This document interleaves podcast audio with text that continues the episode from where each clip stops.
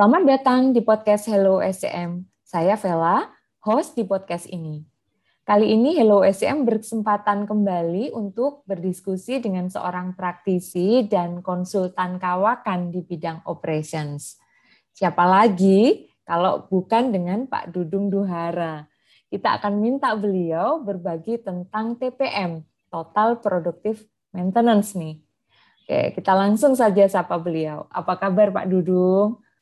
Alhamdulillah. Assalamualaikum Bu Pela, kabar saya baik. Waalaikumsalam. Hmm. Selamat menunaikan Ramadan ya Bu. Ah iya, terima kasih Pak Dudung. Pak Dudung ini terima kasih banget sudah bersedia datang kembali nih Pak di Hello OSCM Pak Dudung. Oke, baik Ibu. Jangan bosan ya Pak. Insya Allah nggak bosan. Banyak loh yang nanyakin Bapak soalnya nih. Minta Bapak selalu sharing. Oke Pak Dudung, kita langsung aja nih. Pak Dudung, kita bicara tentang TPM gitu ya. Nah, kita kan kenal banyak sekali framework tentang manajemen sistem gitu ya. Yang dapat kita pakai nih Pak Dudung untuk meningkatkan performance operation. Nah, apa sih Pak Dudung sebenarnya keunggulan TPM nih dibandingkan manajemen sistem yang lain nih Pak Dudung? Oke Bu Pela, ini semua metodologi, semua sistem TPM dan yang lainnya itu saling melengkapi. Tidak ada yang lebih unggul, ini lebih ini, tinggal mungkin nanti penerapannya lebih cocoknya di seperti apa, lebih saling melengkapi. Nah kalau kita bicara TPM, uh -uh. ini kita sering kali terjebak total productive maintenance seakan-akan ini adalah kerjaannya orang maintenance. Nah, karena dari bahasanya ada istilah maintenance-nya itu tadi ya, Pak ya. Betul, hmm. betul. Oke, sederhananya saya selalu begini. Kalau kita punya satu motor, maka kita membutuhkan servis. Hmm. Perawatan motor supaya motor kita selalu layak untuk kita gunakan. Sekarang bayangkan kita punya 200 motor. Jadi kita ini pengusaha, pengusaha rental motor. Oke ya. Jadi ada yang dirental oleh transporter, dirental oleh perusahaan makanan dan sebagainya. Oke. Jadi kalau kita punya 200 motor dan motor kita ini kita bisniskan. Maka ketika kita bicara pelayanan terhadap pelanggan, kita tidak cukup dengan servis motor tapi yang kita butuhkan adalah manajemen service. Hmm. Jadi manajemen servis motornya sehingga ketika ada motor yang sedang kita servis, kita bawa ke bengkel yang ini bisa kita menggantikan. Intinya customer selalu terlayani. Demikian. Nah, kalau kita bicara TPM, TPM itu bukan teknik servis. TPM itu bukan teknik perawatan. TPM itu adalah manajemen perawatan. Jadi kalau tadi kita punya 100 motor, 200 motor tujuannya memuaskan pelanggan agar pelayanan tetap tercapai, maka ujungnya itu adalah menjaga profitability. Hmm. Maka saya selalu menyebutkan TPM ini adalah total profitability maintenance. Hmm. Yang kita dapatkan melalui total productive maintenance. Oke, jadi kita mendapatkan profit melalui kehandalan mesin sehingga mesin kita selalu optimal dalam berkinerja, lifetime prosesnya itu juga optimal, breakdownnya sedikit, outputnya dengan sesuai spesifikasi tinggi. Hmm. Maka TPM itu tadi yang sebutkan total profitability maintenance dicapai melalui total produktif maintenance yang dikelola melalui total partisipasi maintenance. Oke, oke, oke, oke. Ya, itu menarik nih. Kita ulang ya, Pak. Goalnya berarti adalah total productivity maintenance, gitu ya, Pak ya, tadi ya? Betul. Hmm, terus kemudian cara mencapainya adalah dengan total productive maintenance, gitu ya? Betul. Oke. Hmm mencapainya dengan cara kita memastikan mesin-mesin kita selalu produktif dengan okay. kinerja yang sangat tinggi, dengan lifetime yang sangat panjang, dengan breakdown yang sangat sedikit, sehingga bisa beroperasi sesuai dengan waktu yang kita targetkan. Oke, jadi artinya kalau bahasa gampangnya di saat memang kita mentargetkan mesin ini harus digeber terus, itu ya dia mampu melakukannya gitu ya Pak ya. Nggak sampai ada Betul. breakdown di tengah-tengah sehingga akhirnya outputnya jadi tidak sesuai ekspektasi secara kuantiti gitu ya kira-kira. Oke, oke, betul, betul, betul.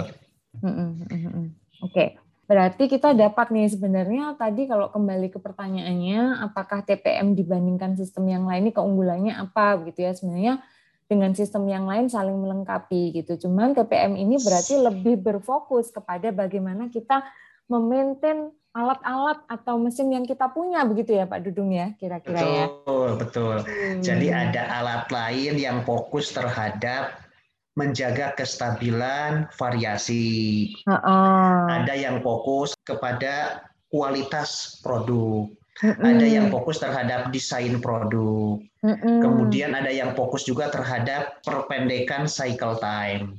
Oke. Okay. Nah, okay, TPM okay. ini satu sistem manajemen improvement yang fokus untuk menjaga kehandalan mesin sehingga mm -hmm. selalu bekerja dengan optimal. Oke, okay mampu diandalkan lah ya pada saat kita ya. membutuhkan mesin tersebut mampu diandalkan. Nggak boleh ngambek di tengah-tengah nih gitu ya mesinnya. Baik betul, baik. betul betul. Betul oke nah bicara tentang TPM nih Pak pasti juga ada hal-hal yang fundamental yang perlu kita ketahui gitu ya sebelum kita mengimplementasikan TPM ini gitu. Nah kira-kira apa saja nih Pak hal fundamental yang harus kita ketahui nih Pak Judung Baik, jadi ketika kita bicara total produktif maintenance, nah maka kita bicara tentang total partisipasi maintenance. Oh, Karena itu yang utama itu ya Pak ya berarti ya. Itu yang, yang utama, adalah total partisipasi maintenance. Partisipasi maintenance. Okay. Pertama ada pemilik mesin Nah, okay. ini sekalian kita menerangkan satu persatu ya hmm. pilarnya. Hmm. Ada pilar fundamental itu adalah dulu saya yang punya mesin, orang hmm. maintenance yang rawat mesin, orang produksi yang operasikan mesin, orang maintenance yang rawat mesin. Kalau mesinnya rusak. Oh, Tetapi okay. sekarang mirip dengan kita punya gigi, kalau kita sakit gigi, kita datang ke dokter gigi. Dokter gigi akan periksa gigi kita, akan cek gigi kita, akan tambal, akan obati, atau akan mungkin akan dicabut. Oke. Okay, nah, okay. kalau dokter gigi ini sama dengan bagian maintenance, bagian teknisi, orang teknik. Sementara kita sebagai pemilik gigi kalau sudah sembuh, perlu nggak merawat gigi? Kan perlu. Perlu iya, nggak yeah, yeah. menggosok gigi? Perlu, gitu ya. Oke, maka inilah yang disebut dengan perawatan mandiri. Jadi hmm. perlu partisipasi dari bagian pemilik mesin dalam menjalankan perawatan secara mandiri. Hmm. Seringkali kita sebut dengan autonomous maintenance. Oke, oke, oke, oke. Kemudian dalam rangka menghasilkan mesin yang berkinerja optimal, mm -hmm orang yang kita rekrut, teknisi yang kita rekrut, operator produksi yang kita miliki untuk menjalankan mesin, mengoperasikan mesin, maka mereka harus memiliki kompetensi. Nah, di sinilah okay. ada pilar yang namanya training dan education.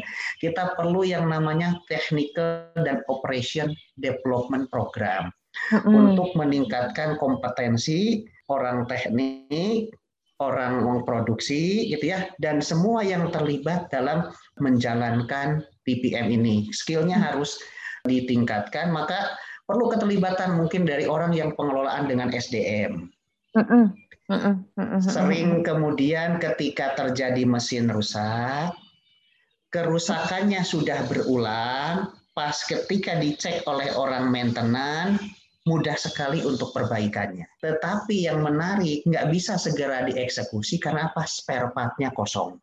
Maka di sini perlu ya. partisipasi dari bagian gudang spare part, dari bagian pembelian, gitu ya, purchasing dan sebagainya. Nah, perlu partisipasi. Kalau tadi partisipasi skill, nah sekarang partisipasi pengadaan dari maka ada yang namanya supply chain network di sini.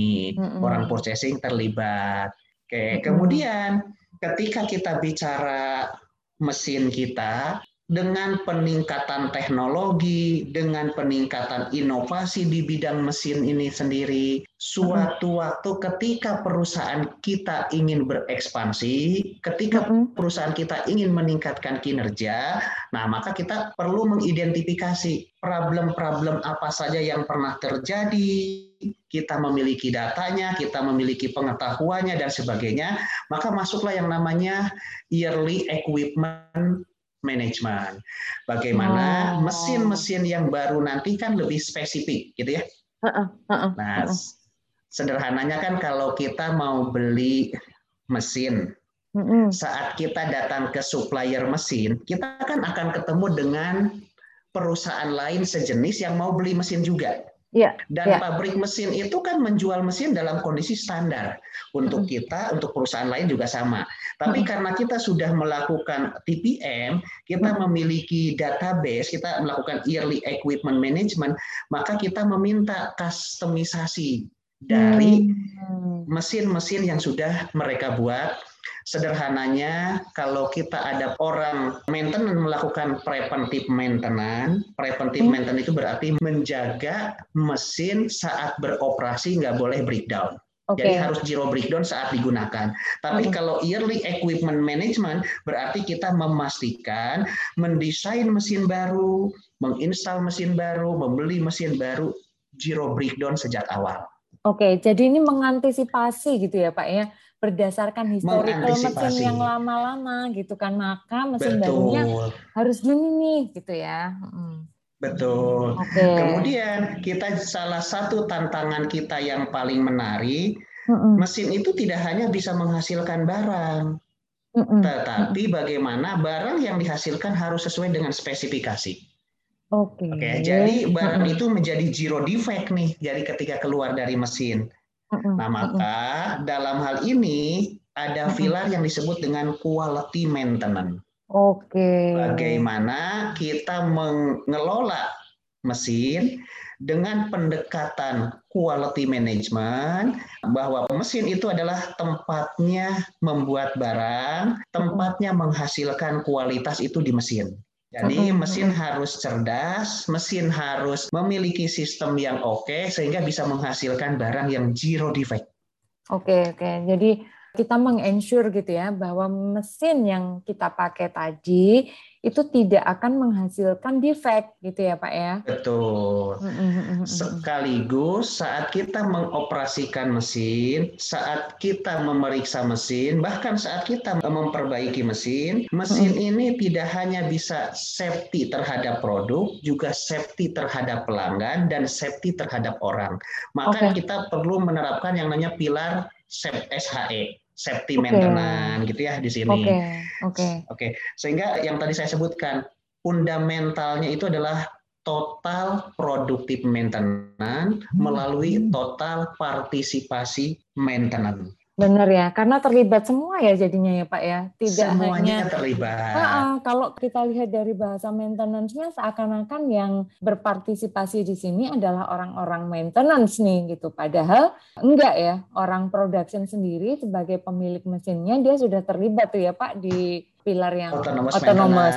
Benar orang HRD bagian training yeah. terlibat dalam training dan education. Mm-mm. Orang quality terlibat dalam quality maintenance. Mm-mm. Orang desain terlibat dalam yearly equipment management karena betul. di sana bagaimana saat kita mendesain mesin dan mendesain produk. Betul. Kemudian betul. SHE juga terlibat. Benar. Bahkan orang purchasing, orang GA, orang sales, semuanya terlibat dalam yang namanya office maintenance. Oke. Okay. Gitu ya. Atau oke, okay. atau bagaimana menerapkan prinsip-prinsip TPM di dalam kepekerjaan perkantoran dan administrasi. Oke, okay, oke, okay, oke, okay, oke di administrasi. Jadi mungkin pilar administrasi gitu ya atau office Betul. maintenance gitu ya. Karena bisa saja mesinnya sudah optimal bekerja, tetapi uh-huh. secara pengelolaan dokumen, uh-uh. kemudian kita lambat gitu ya, kemudian cara kita berkomunikasi berhubungan uh-uh. dengan customer, dengan supplier gitu ya, ini terlambat gitu ya. Nah ini bisa mengganggu nih, maka kita okay. pun di sana ada bagaimana melakukan kolaborasi antar bagian melalui okay. penerapan TPM di office dan juga di administrasi. Berarti termasuk juga nggak nggak boleh ada spare part yang terlambat nih gitu. Itu ada di sini juga ya Pak ya teman-teman. Oh, itu di... jelas. Oke oke oke oke siap. Oke siap. Uh, spare baik, part baik. terlambat mm -hmm. itu tidak boleh.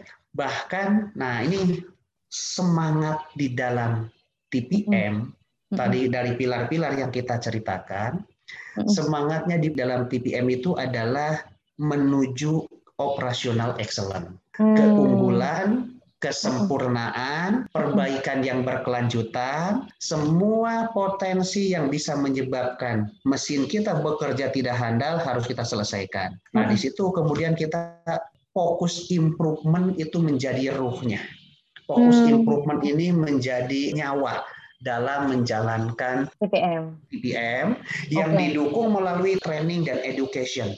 Jadi training hmm. dan education di bawahnya kemudian fokus improvement yang mensupport ke pilar-pilar yang lain. Fokus improvement ini jadi satu pilar tersendiri berarti ya Pak Dudung? Fokus improvement itu satu pilar tersendiri. Dan okay. fondasinya dari TPM hmm. itu adalah organisasi tempat kerja. Mudah menemukan barang, mudah menemukan spare part, mudah mengambil spare part, tempat mesinnya juga rapi, mesinnya juga bersih, sehingga 5S ini adalah pondasinya PPM. Oke, oke, oke, oke. Jadi sebelum melakukan pilar-pilar tadi, memang ya harus dibenahin dulu 5S-nya nih, gitu ya Pak ya? Itu, 5S itu sebenarnya lebih ke mindset. Okay, gitu ya, okay, mindset. Okay. Contoh yang sederhana, kalau mesin kita ada rembesan oil. Okay. Nah, ada olinya yang rembes menetes ke lantai. Mm -hmm. Kemudian kita tanya, ini kira-kira masalahnya TPM atau 5S? Mm-hmm. Nah, bisa jadi terjadi eyel-eyelan. Terus ada yang Pak ini 5S karena kotor lantainya. Oke, kalau 5S kita bersihkan. Kita ambil majun, kita bersihkan. Tapi kalau mesinnya nggak diperbaiki, dalam frekuensi waktu tertentu rembes lagi. Betul. Maka mm-hmm. ada tetesan lagi, kotor lagi kan? Mm-hmm. Mm-hmm. Oke, sehingga oh ini masalahnya masalah TPM Pak, ini masalahnya AM. Berarti sumber rembesannya yang harus diperbaiki. Oke, sekarang mm-hmm. perbaiki mesinnya. Mm-hmm. Cuma ketika kita memperbaiki mesin, kita lihat di awalnya. Dulu mm-hmm. lantai mesin ini kotor, lantai mesin ini berdebu. Ya sehingga ketika ada problem, ada rembesan, ada ceceran nggak kelihatan. Oke. Okay. Nah, ketika kita lakukan 5S, tetesan kelihatan. Saat kita hmm. lakukan 5S, rembesan kelihatan, debu kelihatan, gitu ya. Oke. Okay. Jadi okay. 5S ini untuk menemukan kondisi yang tidak normal. Iya, jadi kelihatan gitu ya, karena kita sudah beri 5S. Oke, oke, oke, oke, oke. Nah, Pak Dudung, kalau fokus improvement tadi sama nggak hmm. dengan kaizen kaizen atau continuous improvement yang biasa kita lakukan? Apakah ada fokus yang berbeda, Pak, dengan fokus improvementnya TPM ini? Oke, namanya itu kan sebenarnya Kobetsu Kaizen hmm. istilahnya di dalam TPM ini, gitu ya. Hmm. Nah, kita terjemahkan menjadi fokus improvement. Oke. Dengan pendekatan yang lain, dengan continuous improvement yang lain, tujuannya hampir sama, yaitu okay. melakukan perbaikan yang berkelanjutan, tetapi fokusnya fokusnya yang lebih spesifik. Karena fokus yang lebih spesifik di sini bagaimana fokus improvement ini betul-betul melakukan perbaikan berkelanjutan kepada mesin sehingga mesin kita hmm. berkinerja optimal sehingga betul-betul masalah-masalah yang terjadi di mesin abnormality yang terjadi di mesin kita lakukan perbaikan dengan fokus improvement. Oke, oke, oke, oke. Jadi fokusnya yang memang lebih spesifik gitu ya. Oke, ini kira-kira ada pilar lagi nggak Pak dari yang tadi udah disebutin nih? Kita tadi udah bicara tentang autonomous maintenance, kita udah bicara tentang fokus improvement, training and education, kemudian quality management, terus early equipment management dan HSE serta office serta uh, office maintenance. Office, gitu ya. Mm -mm. Ada lagi nggak Pak nih pilar nah, itu lagi? harus dihitung tuh ada karena kan harus ada delapan pilar ya. Ah, ini kurang satu nih berarti. Apa plan maintenance ah, ya, Mbak ya? Oke. Okay. Satu lagi itu adalah plan maintenance. Okay, atau okay. perawatan yang terencana. Nah, ini spesifik nih. Kita mm -hmm. hampir lupa. Ini mm -hmm. adalah spesifik perannya, tugasnya orang maintenance. Oke, kalau yang tadi itu keterlibatan nah, yang kan lain gitu ya Pak ya. Ini okay. keterlibatan dari eh, bagian lain dari pilar yang lain. Nah, plan maintenance ini ini adalah bagaimana mm-hmm. mereka melakukan preventive maintenance, mm-hmm. predictive maintenance dan mm-hmm. juga proaktif maintenance. Oke. Okay. Tidaklah sehingga fokus mereka mencegah terjadinya breakdown kalau pilar-pilar yang lain tadi kan partisipasi yang lain gitu Pak ya. Kalau yang pilar ini udah spesifik nih orang maintenance gitu ya Pak ya. Berarti. Betul, betul, betul. Jadi ya spesifik tugas mereka dalam hal perbaikan-perbaikan di mesin untuk mengurangi kerusakan berulang, okay. kemudian pencegahan-pencegahan supaya kerusakan tidak terjadi, Kemudian pencegahan-pencegahan untuk mendeteksi secara dini sebelum kerusakan itu terjadi sudah bisa diidentifikasi hmm. dan kemudian melakukan pencegahan, rekayasa dan bahkan identifikasi kritikal-kritikal part mana saja yang perlu mereka kontrol dengan lebih teliti. Oke, oke, oke, oke. Jadi intinya jangan sampai breakdown terus baru beraksi gitu ya Pak ya. Tapi yes. mencegah nih gitu kan. Jangan sampai breakdown itu terjadi sudah bisa teridentifikasi gitu ya lebih awal. Betul.